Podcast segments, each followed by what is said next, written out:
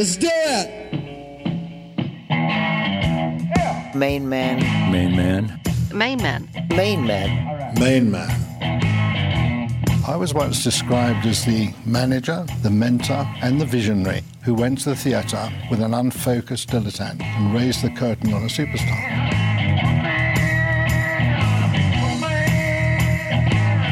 Hello and welcome to episode 24 in our series exploring the history of the management rights company Main Man, which was renowned in the 70s for transforming the business of rock and roll. While allowing Main Man artists to explore their creative freedom, the company pioneered promotion and marketing techniques that became synonymous with the decadence, extravagance, and indulgences that are now part of rock folklore.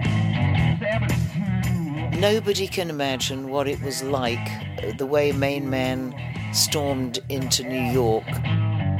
Main Man worked with a very diverse range of clients. It included people like Amanda Lear, Lou Reed, Mick Ronson, John Mellencamp, Dana Gillespie, Mott the Hoople, Mick Ralphs, Iggy Pop, and David Bowie.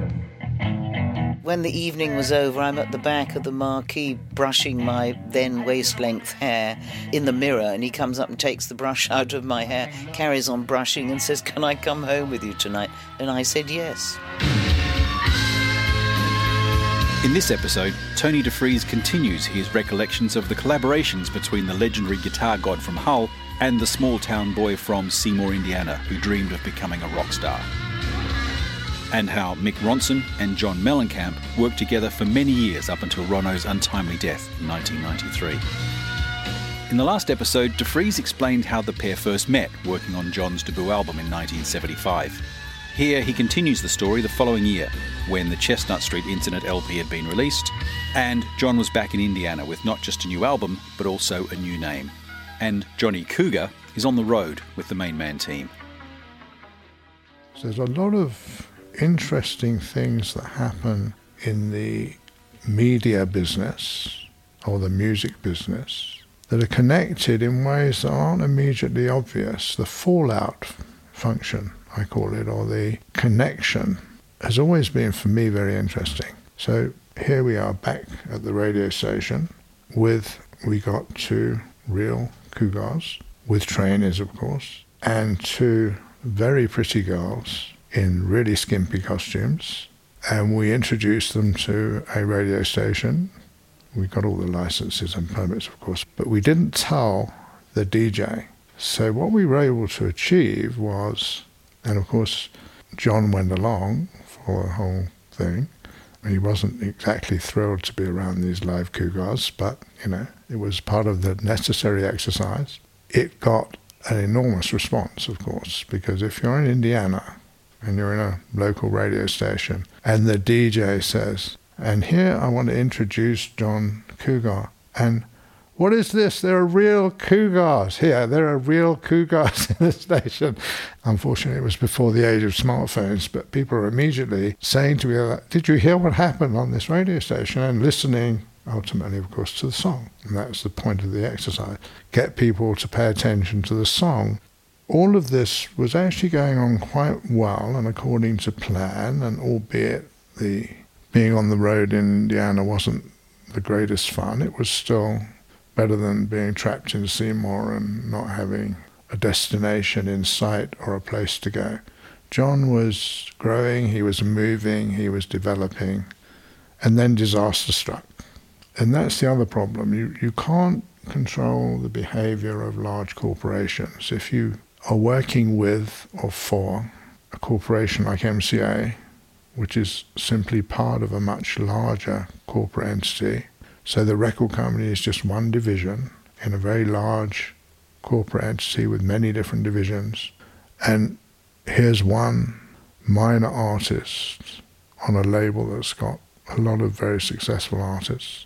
When the upper level of management of the corporate entity that owns the record company decides to make a change, there's usually no warning and it's normally the result of some major upset, not within the record company itself, but within the board of executive directors who control the larger corporation. The larger corporation, in this case, MCA Corp, had been observing for many years Mike Maitland, who was the head of the record company. He was the CEO. He had a problem which he had been trying to manage and trying to conceal for quite a long time. And his problem was essentially that he drank too much when he was on the job. Now, being on the job as the head of a major record company, apart from having to manage the company as any CEO, you really have to be the public face of the company. And as the public face, his reliance on alcohol was getting a bad rap and it was getting too much attention. None of this was in any way, shape, or form related to our little record deal and our current record. Unfortunately for John, of course, it was a major factor. When Mike Maitland attended one too many industry events, which are closely watched and closely reported on, and literally fell off a plane um, staircase, one of those staircases they wheel up to your plane. He fell off the plane, and it was caught on camera, it was commented on, so he was gone from one day to the next. When this happens at a major record company, the incoming manager or CEO, the person who's now in charge, whether it's temporary or permanent, is going to be responsible for whatever his predecessor or her predecessor has done. If those acts that were signed by the predecessor have had hits, have got significant record sales, they'll keep them. If they haven't, they will not renew them or they will terminate their contracts simply because they don't want to be tarred with the same brush as the person who was there last. So even if the person who was there wasn't disgraced, as Mike was, but was actually just let go or even retired or resigned or moved on in the ordinary course of business, that the incomer would say, I don't want to be attached to anything that might look bad on my sheet, on my turn of duty, on my record.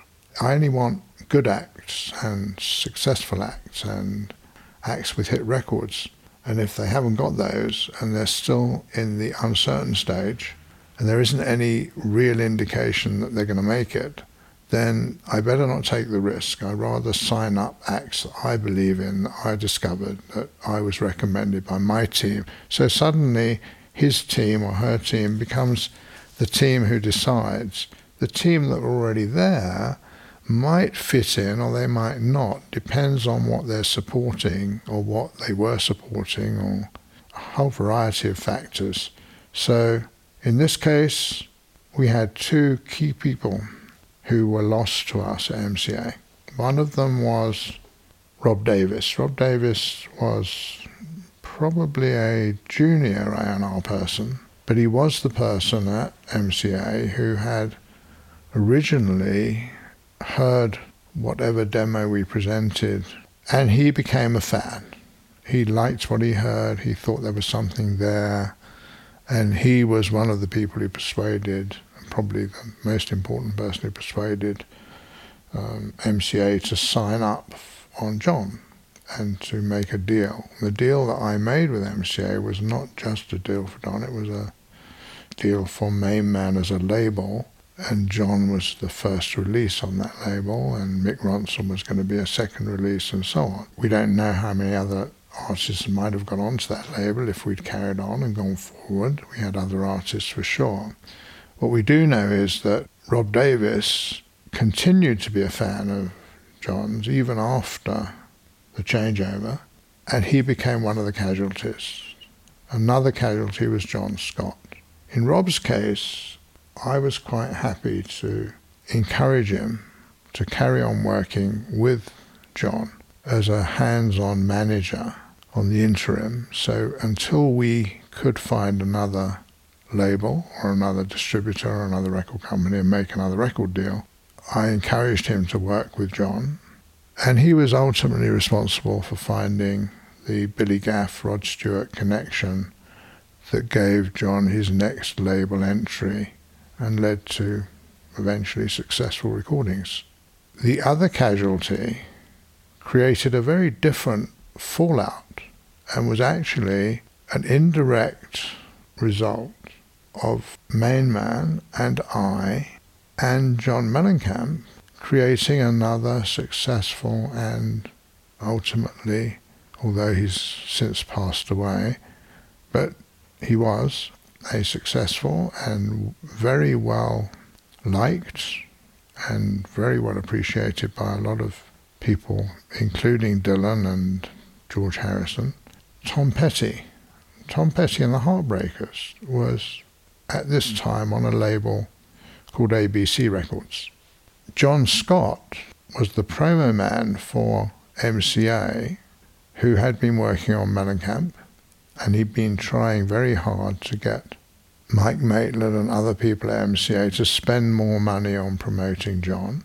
He was trying to push forward an agenda that I'd suggested to MCA that would call for putting a very large and visible billboard on Sunset Strip featuring John. It was quite rare for people to put up large billboards in prominent places like Times Square or Sunset Strip. And record companies weren't wild about doing it unless it was an artist like Barbra Streisand, who'd made an album called Guilty with the Bee Gees, which sold 20 million copies. That's okay. Wasn't that popular when I did it with David, but RCA were willing to step up. Wasn't that popular when I did it with Ronson, but they were still willing to step up. And of course, we did it for our own purposes when we wanted to promote something like Fame, the play that we'd made with uh, Ingrassia. But for MCA, it was a definite no-no. And so John Scott was another casualty of the Mellencamp failure, if you like. It wasn't really a hmm. failure, actually. In a way, John succeeded because when Maitland left, MCA indicated that they weren't going to put out a second album. I promptly arranged to get a release of the label deal that I'd made with them because there was no point staying on there and waiting for what would not happen, i.e., they weren't going to put out another Mellencamp album. And I then had to go and look for another label. So that was my next step. And this means we've got the Chestnut Street album, which was released in 1976, produced by me, with the feature song arranged by me, and it's now reverted back to us. In the meantime, we made a second album called The Kid Inside, which we've completed, but which we've now not obliged to give to MCA. So we have two albums. We haven't got any reason to, or at this point, place to release the second Kid Inside album. So we decide we'll keep it until there's a moment when it's viable to release it. And meanwhile, we'll start looking for another label. John Scott goes to Charlie Minor, who's an old friend of his, who's also a radio promotion man, but of a much senior sort at this point. And Charlie Minor is the head of radio and general promotion, press promotion probably as well, at ABC Records. And he says, come and work for me. So off John Scott goes to work at ABC Records. And one of the things he finds when he gets there is a fairly new, as he puts it, he's going through some cupboards one day and he comes across a white label. It's what the industry used to call a test pressing, it would be called, of a recording that had been made and was being used for promotional purposes or in order to get a deal or to get feedback and so on.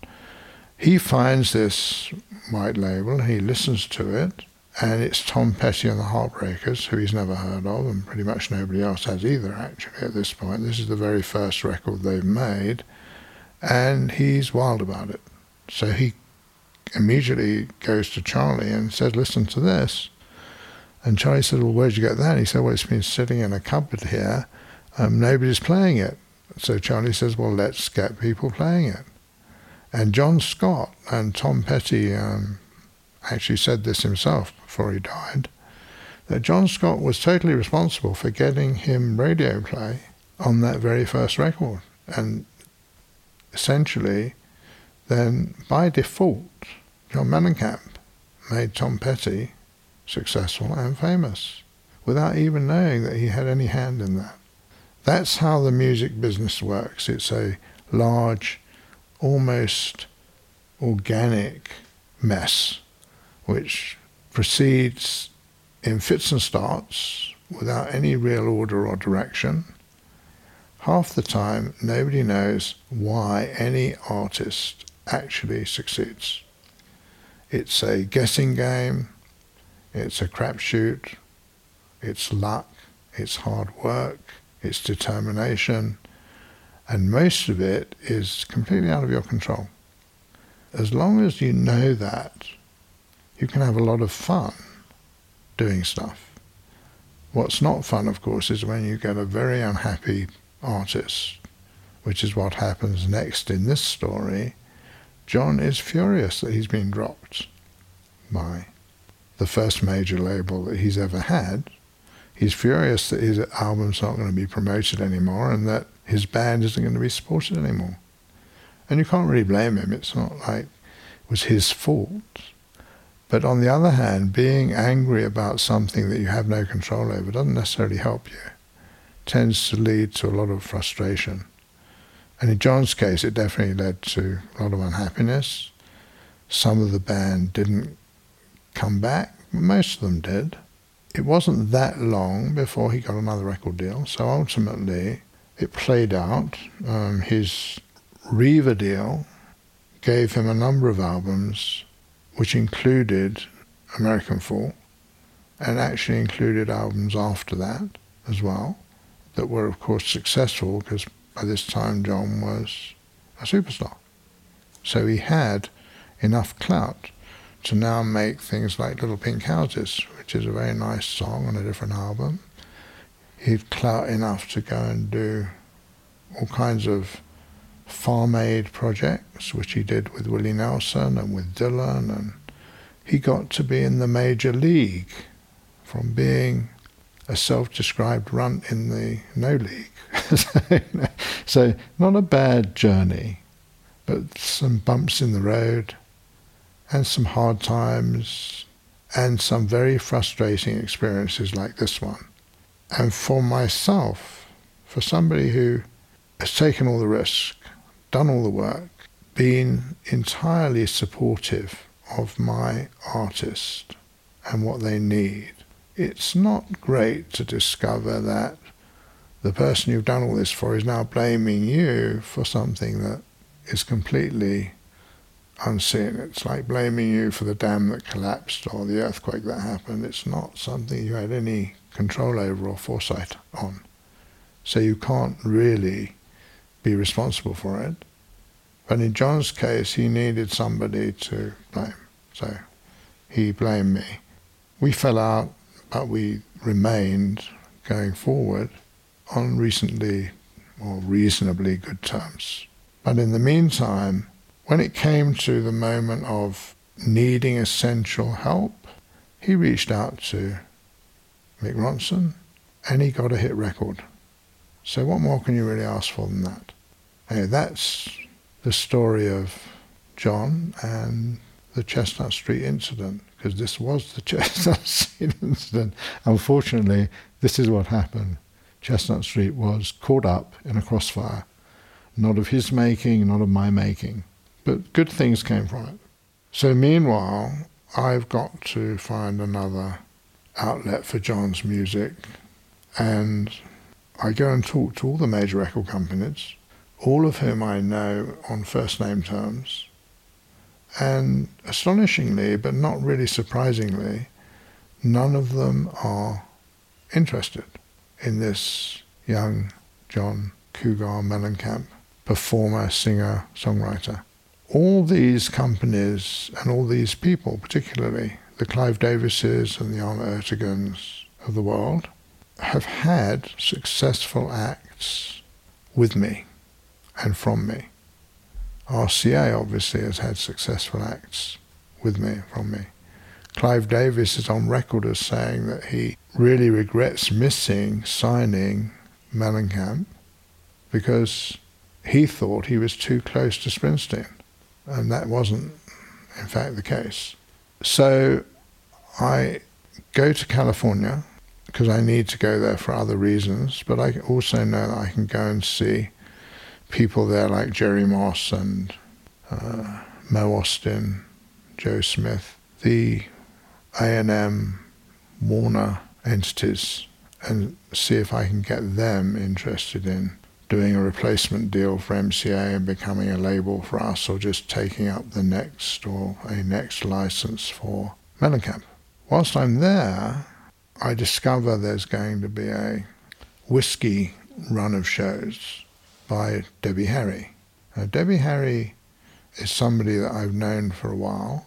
She becomes Blondie, or at this point she is Blondie, and this is quite early on in Blondie's uh, career. Before she was Blondie, she was in a band called the Stilettos, which was also pretty much her band. And she's well known to a lot of my staff and artists actually so Jamie Andrews, for example, who's a photographer, has done a lot of um, pictures of Debbie when she was in the stilettos, of Debbie on her own, because she's a very photogenic girl. And likewise, some of the other main man folk, because Jamie also is a performer. He was in various uh, Andy Warhol inspired plays, including Pork. But he's also our um, president at this point, main man. So he's the main man president, but he's still active and involved in that Max's Kansas City and New York underground scene. And this is where the stilettos have been playing for quite a while. And this is where Blondie is eventually formed and becomes a chrysalis act and a successful act. Debbie reached out to Ingrassia when she moved into his building, and he, and this was also in the Main Man era, he became her um, stage director and general performance director whilst they were still in the Stilettos and before they, she and a girlfriend who were in the Stilettos together, and Chris Stein, who was her boyfriend, all ended up forming Blondie and they used a lot of the techniques that Ingrassia had taught them and that he deployed for pork and that he deployed for us. And one of these was on show at that whiskey concert. It also turned out, although I didn't know it at the time, that Tom Petty was at her opening act at the whiskey. This is sometime in um, 77, probably in February of 77. And it is not long after we've heard the bad news about MCA, of course. So whilst I'm there, I go to see this performance and I see Tom Petty and I'm impressed. I hadn't known about him before, but I now sort of know about him because he's there. And he has heard that I'm going to be there and says he wants to talk to me. So we have a conversation after the show about how he fits into the band and whether he should take a different stance in the band. And I do suggest to him that he actually gives himself more of a central place in the band, gives himself more exposure in the band in a sense, so that it's mostly about him. Because what I see and hear when I watch this performance is that it is mostly about him and he's not really exploiting his full impact in the show he's doing at the time. At that particular show, I didn't ever see her do it again. But Debbie did something really interesting. She had bought or acquired somewhere a paper wedding dress. This is a sort of um, very much part of the Latino culture of when you have certain events in a girl's life, whether it's a wedding or a 16th birthday or some other event that is very important to their culture, they celebrate with big parties and celebrations, and very often they'll provide very extravagant dresses for the girls. What's happened over a long period of time is it's become quite often the case to create paper dresses so they can be worn and discarded or worn and kept, but they're less expensive than having to create a full scale dress from fabric. And this is what Debbie had taken advantage of this idea, although she's not Latino at all, but she nevertheless thought that it would be useful to get a very, very tightly fitted and very elaborate white dress, like a wedding dress, but was actually paper, so she could tear it off. Um, and as opposed to ripping it off in a way that where it all stayed intact, she literally tore it off. So she tore it to pieces as she was singing. And underneath, of course, she had on a very skimpy, glittery costume. So it was a very effective bit of staging. And looking at it, I could see that it had come from Ingrassia, was very much his style that it was also influenced by what he did in Fame, which she'd undoubtedly um, seen rehearsals for, or maybe seen the show itself. And it was something that we used in our Ziggy shows and our Diamond Dog shows, where we had velcroed costumes that we could rip on and off, and it was quite a nice effect that David's costumes could be ripped off by these ninja um, people that you didn't see because of lighting techniques. So we had girls in black who would come out and rip off the costume, and there'd be a skimpier costume underneath or a different costume underneath.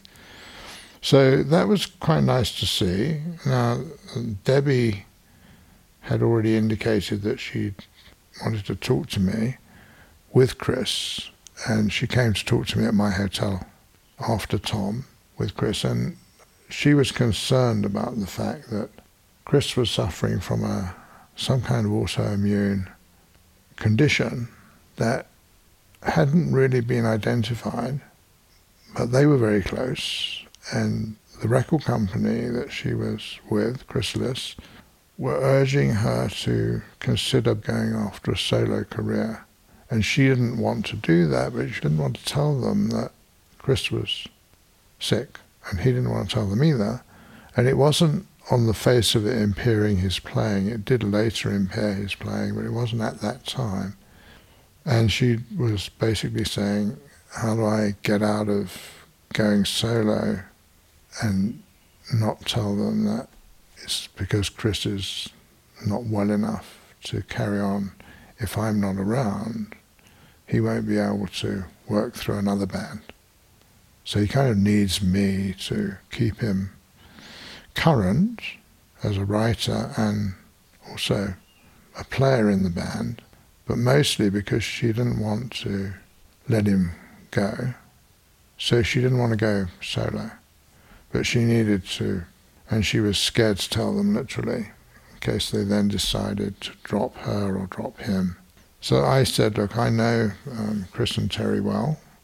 Um, I can talk to them about it and make sure that they don't do anything and you and Chris can try and work it out and hopefully find some kind of treatment for it or at least find out what it is. And I did that and they carried on being Blondie for longer than they would have otherwise. Eventually Debbie did go solo.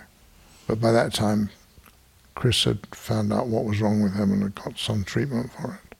Let's step forward then from the 70s and into the 80s and continue with the Ronson Mellencamp adventure. Can you tell us how Ronno was really instrumental in helping John create what has become one of his most successful songs? In 1981, John began working on an album at Criteria Studios in Miami.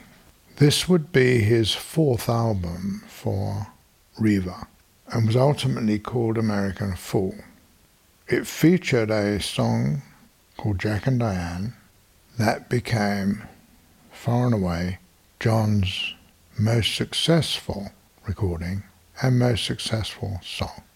He and the band had recorded some 20 songs and this particular song, Jack and Diane. John describes his acoustic playing of the song, just him and a guitar, where it sounds fabulous. And then his attempt to get the band to play along with him, it sounds terrible.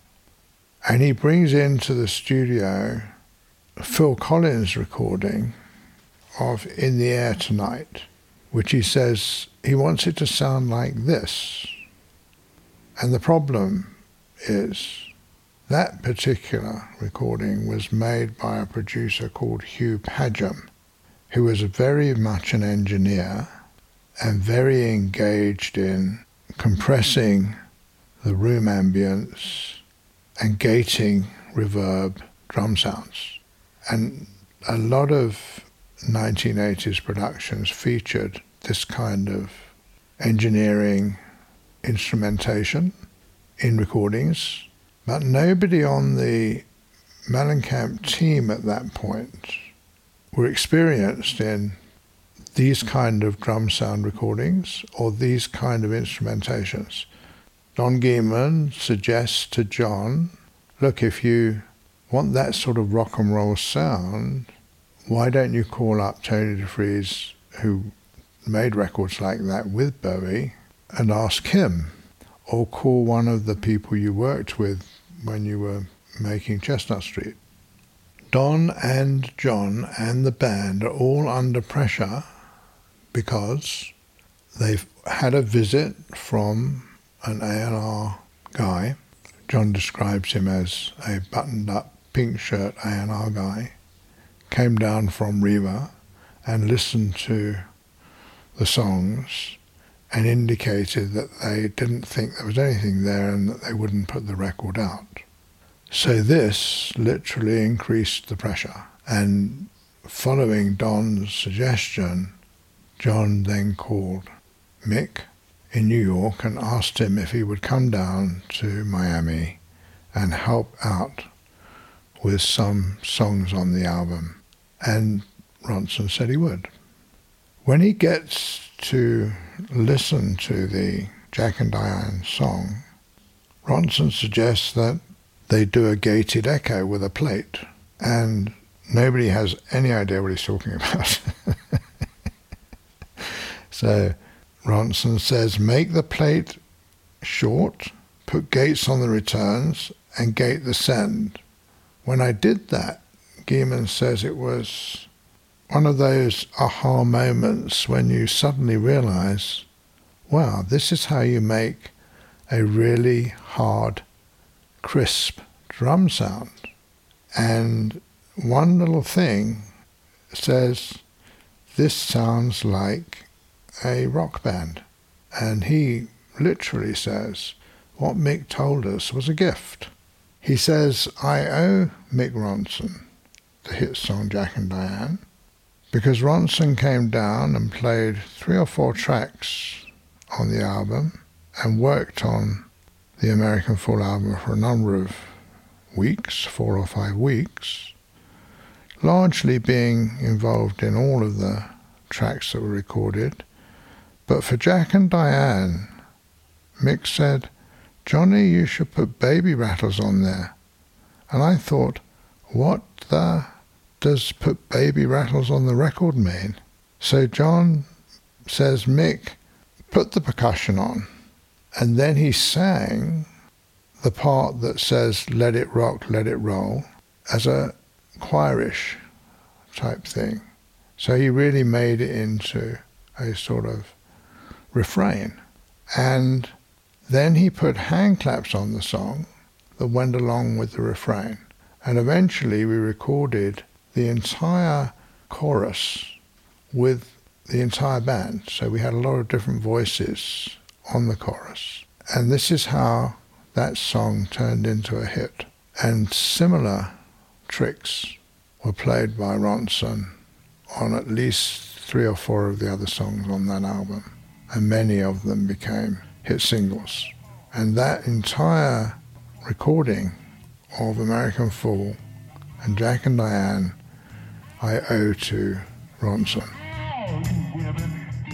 Tony Defries recalling the occasions in the 70s and 80s when Mick Ronson and John Mellencamp worked together, particularly Mick's invaluable and often overlooked contribution to John's American Fool album, which became one of the biggest selling albums of the 80s. There are some great pieces of rock memorabilia from this period in rock history that are part of an ever growing archive of Main Man documents, including articles, telexes, letters, contracts, production notes, a lot never seen before. That we are adding to the Main Man label website each week, a great record of a very exciting period in rock history. That's at mainmanlabel.com. And on the website, you can also check out the other episodes in the Main Man series. In the next episode, Defries explains how another incredibly successful musician began his amazing career as a main man artist in the early 70s. Composer Michael Kamen, who was the music director on the now legendary Diamond Dogs tour in 1974. I'm Des Shaw, and this is a Zinc Media MM Tech production. Thanks for listening.